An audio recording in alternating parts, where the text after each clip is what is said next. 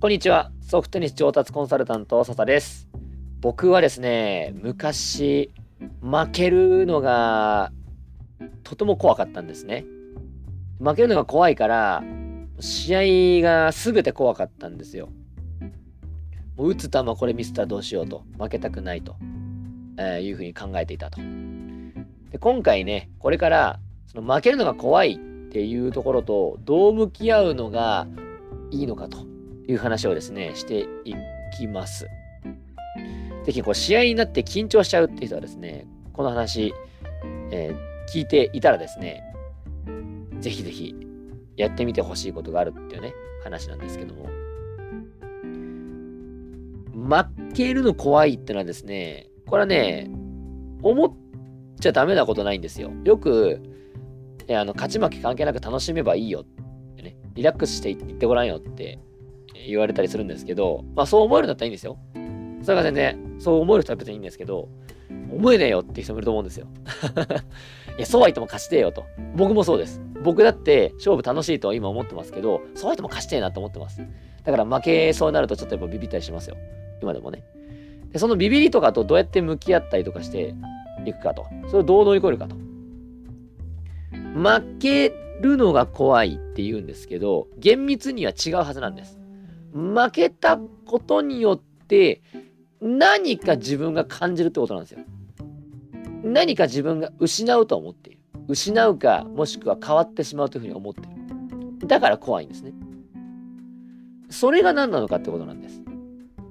自分は、まあ、そもそも負けるのが怖いのか、えー、勝ちたいという気持ちが大きいのか、どっちかだと思うんですけども、緊張するとか、試合中に頭が真っ白になっちゃうっていうのは、99.9999%ぐらい負けるのが怖いっていう感情のはずなんですよ。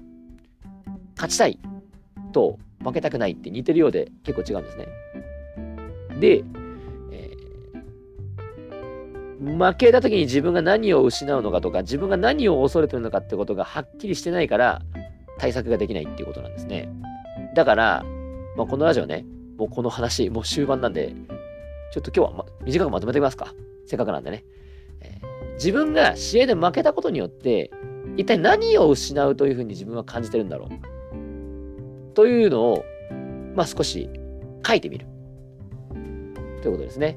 考えるだけより書き出すのがおすすめですが、まあ、強制はしません。もちろんね。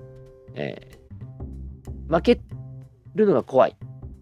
負けたことによって何を失う何かが変わる。何かって何ですかと。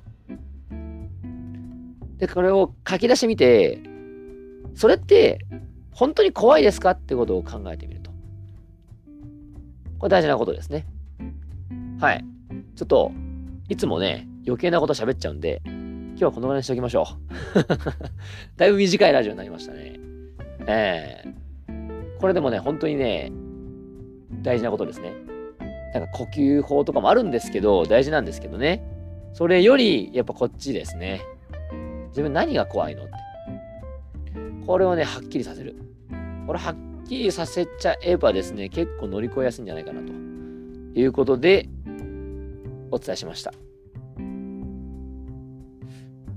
短いかな？短すぎるかな？あの、うん、たまには短いラジオもいいかなということで、お願いしておきましょうか。ぜひやってみてください。自分が試合で負けるときに何を考えてる？